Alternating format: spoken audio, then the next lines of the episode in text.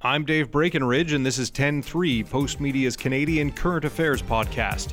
On this episode, the semi truck driver charged in the deadly Humboldt Broncos bus crash made his first court appearance this week. We look at what happened in the courtroom and changes to one province's trucking laws that are directly tied to the tragedy. It's Thursday, July 12th.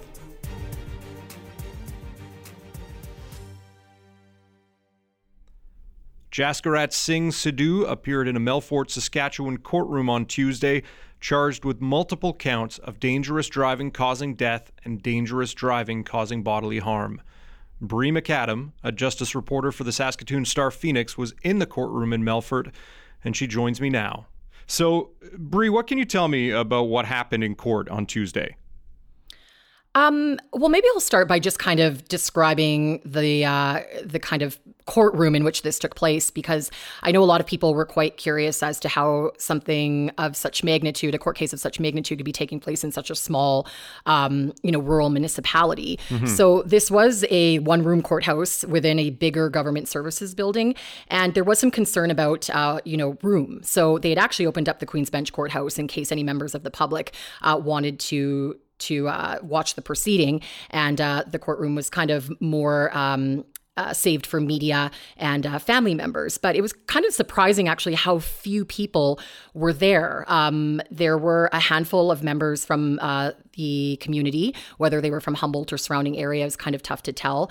And then mostly members of the media were there. Um, there were two uh, fathers of uh, the crash victims. Mm-hmm. Um, so that was kind of the noteworthy part. Um, and one of them was Scott Thomas. His son Evan was killed in the crash on April 6th.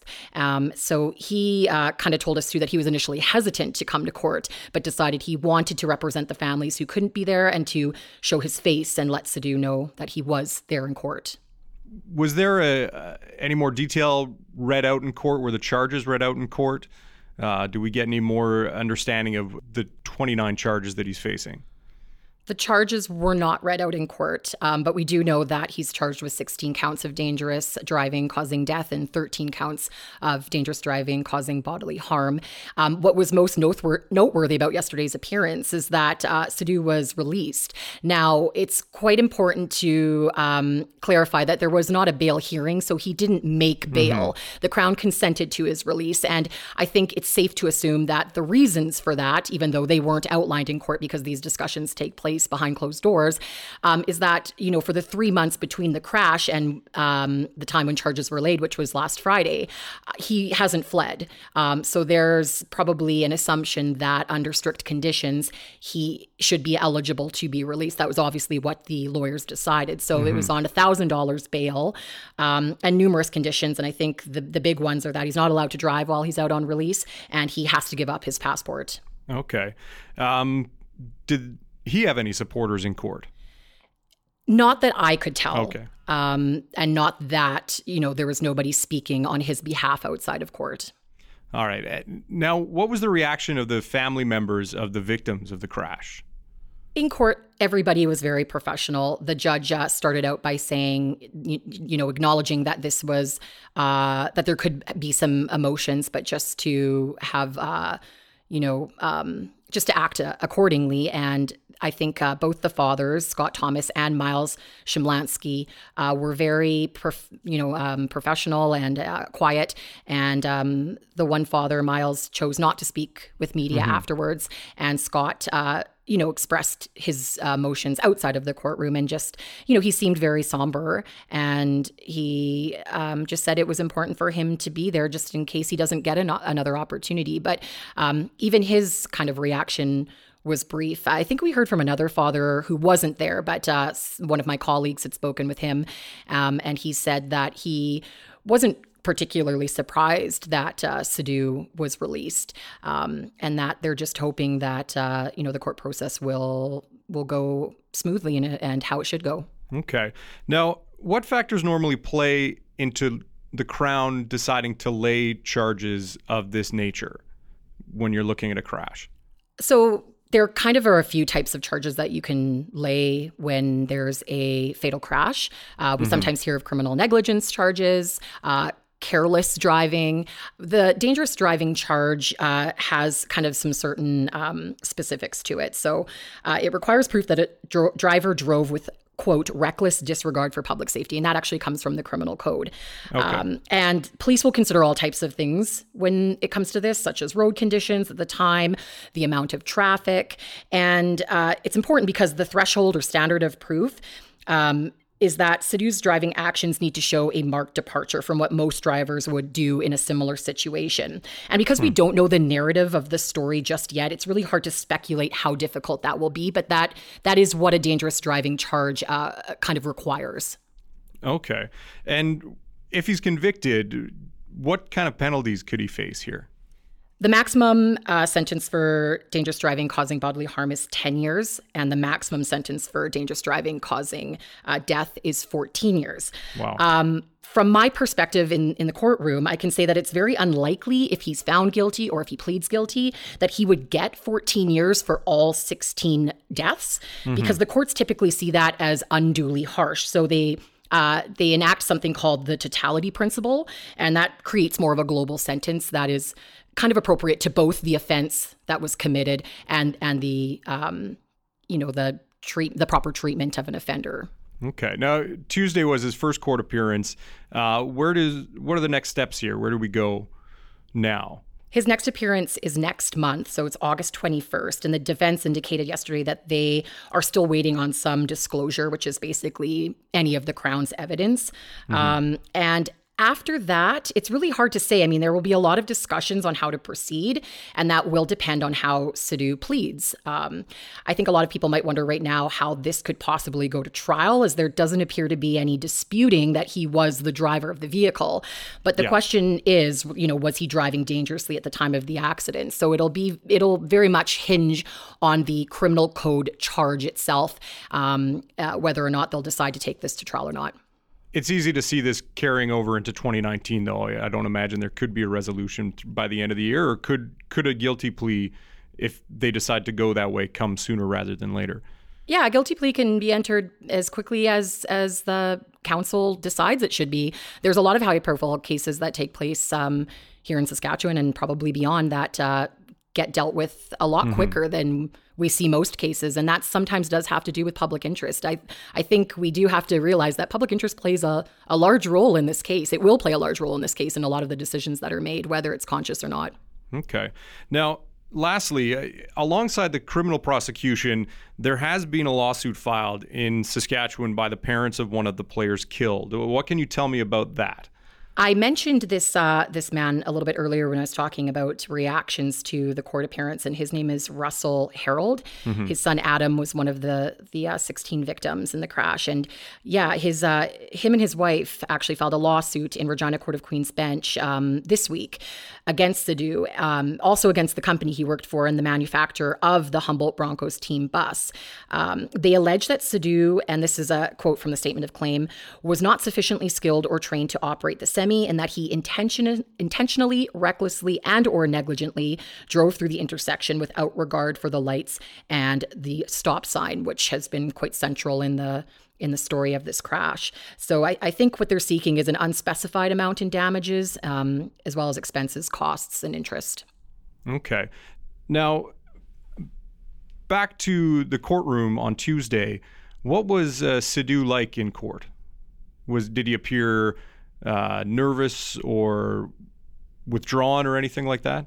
Yeah, he so he appeared behind like a prisoner's box glass, which is, you know, kind of what we see typically in courtrooms or on TV.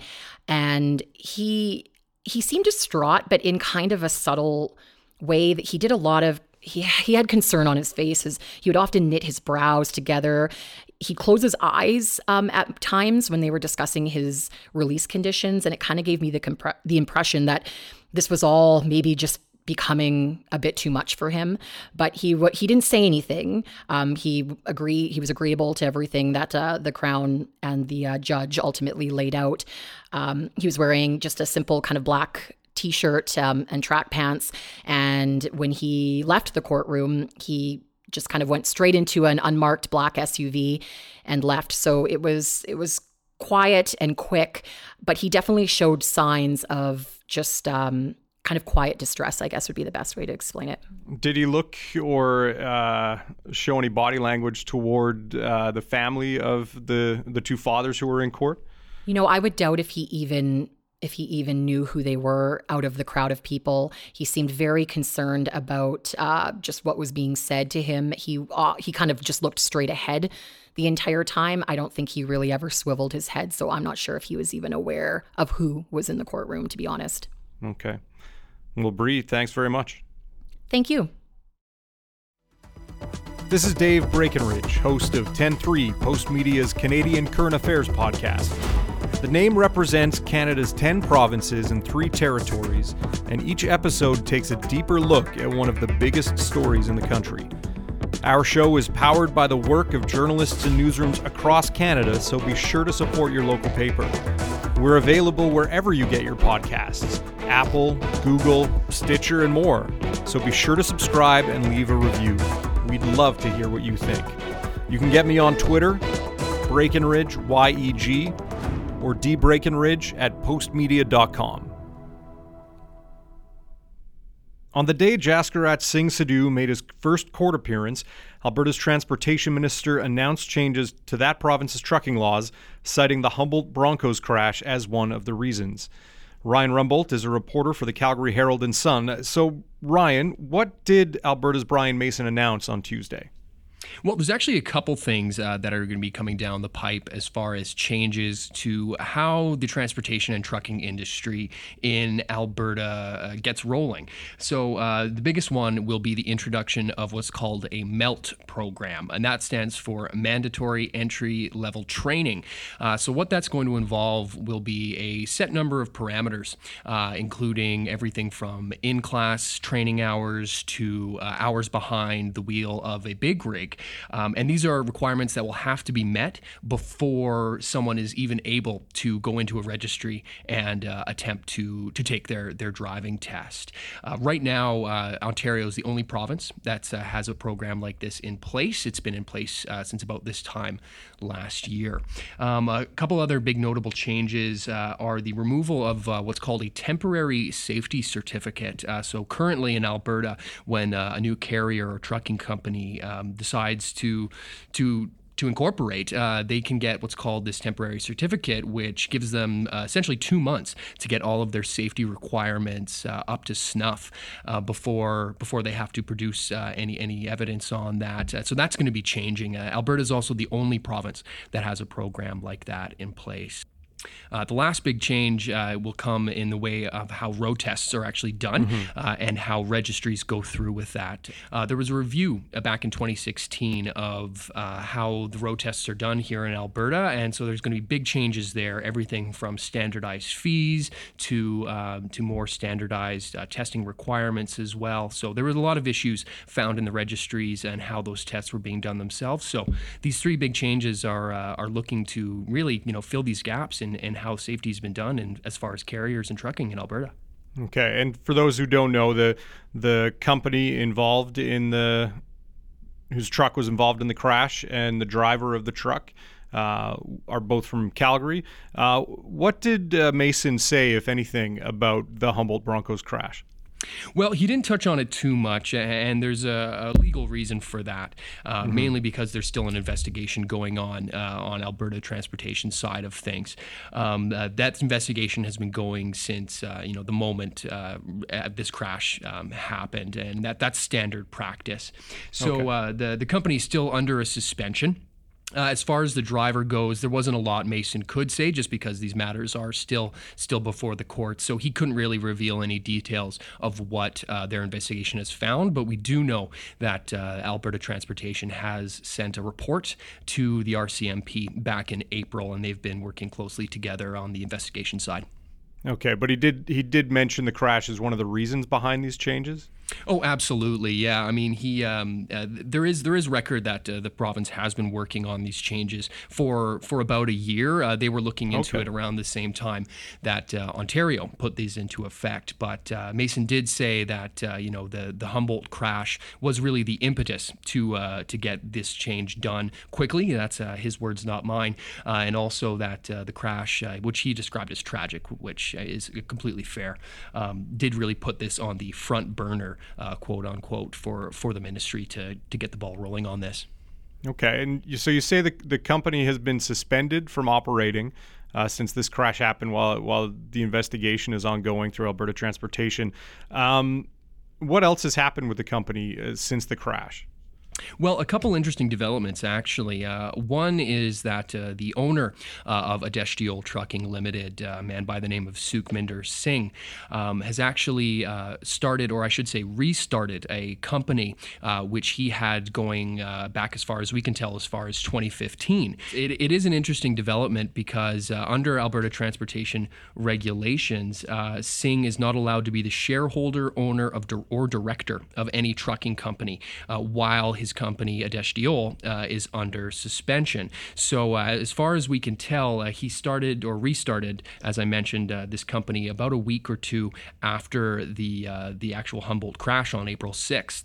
Um, but uh, the interesting thing there is all, all reports have indicated that he was looking for someone to be the owner of his new company or new old company, where he could then facilitate as a driver, which, according to Alberta Transportation, would be just fine as long long as he's not the owner, director, or shareholder. So um, this is a bit of a trend of what Mason has called chameleon carriers. This is where when a carrier gets suspended, um, uh, they'll start a new one under a different name uh, and and a different owner, and then be able to operate because they have these 60 day certificates and because it's someone else who owns the company. This has been a big big thing uh, for transportation to try to get a hold of uh, and to get a, a control of uh, in the light of Humboldt. Um, now we don't know much about uh, this this new old company of uh, Sukhmander Singh's. only really it's a numbered company, numbered 1929282 Limited. So uh, very little information uh, available there. Uh, as far as Singh himself, he's been working, he tells me, as a dump truck driver since the uh, since the crash, uh, which again is completely fine under Alberta transportation regulations. It may seem a little odd to to have him driving a truck, but according to regulations, that's that's all fine. Um, so he he has uh, been been you know still active uh, in in the world of transportation in some some regards, but uh, not as a uh, commercial truck driver as far as we know. And what do we know about the driver who was involved in the crash in April?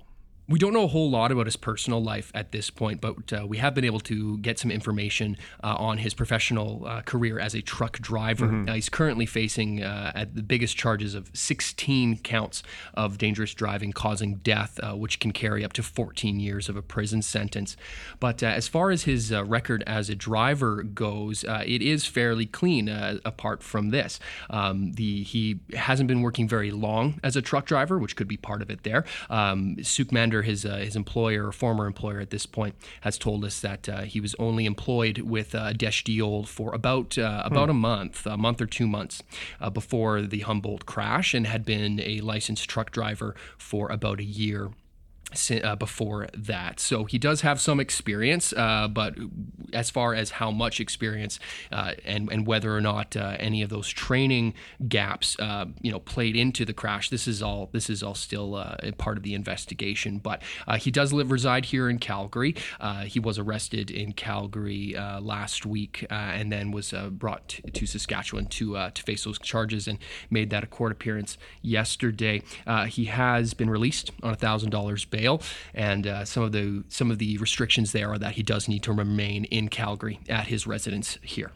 Back to the company for a second. How did we track down uh, the company that the driver was driving for after the crash back in April? Well, it was actually a little bit of interesting teamwork uh, between uh, our newsroom here in Calgary and uh, the folks with the uh, Saskatoon Star Phoenix uh, who were on the ground, you know, moments after the crash there. Um, they actually came across the truck in question, the actual collision truck, in a, a scrapyard Uh, and uh, right there on the door um, of this beat up truck was Adesh Deol Trucking Limited, Calgary, Alberta, with a phone number. Um, we sort of did some reverse engineering uh, there, looking at uh, the the company's uh, registered name, and was able to track it down to uh, a an, an, address which is actually both the home and office of Adesh Deol and belongs to Sukhmander Singh, the owner of that company. And after after a couple attempts of speaking with the gentleman, um, he actually at first denied that he was the owner of the company or had anything to do with it, and then did um, did tell me that yes, he is in fact uh, the owner, and that he was not the driver, but uh, that it was a driver with his company who was involved in the uh, the crash on April sixth. Did Brian Mason give any indication? That he believed that if the regulations he announced were in place back in April, that the crash wouldn't have happened? Or did he have any belief that this could prevent future tragedies? I would say it would be more on the on the future tragedy side of things. Uh, you know, it, it is still up in the air, and it is still uh, part of the investigation and, and part of the court proceedings to find out exactly how much training uh, Jaskirat uh, Sidhu had before before the April 6th crash.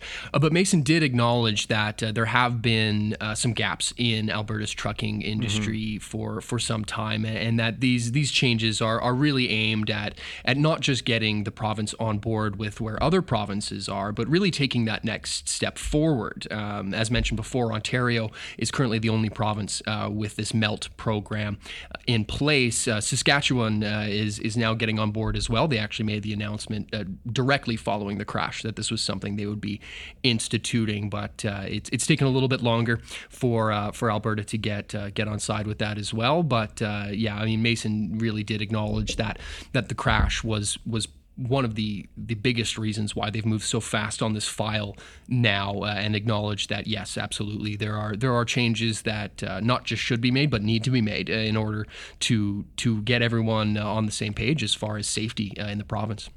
And safety uh, on the roads is pretty much what we all ask for when we're out there driving the highways. Ryan thanks very much for your time. Hey no problem. Thanks so much for having me on today. Here's what else is happening this week. People in communities in Western Canada say they have been stranded after Greyhound announced it was cancelling passenger and parcel service west of Sudbury, Ontario. While a private carrier has said it will pick up a handful of routes in Western Ontario and Manitoba, Alberta Premier Rachel Notley says she'll be bringing the issue to a meeting with her counterparts in New Brunswick next week. And Prime Minister Justin Trudeau has announced a Canadian led NATO mission in Iraq as tensions mount between U.S. President Donald Trump and his NATO colleagues at meetings in Latvia.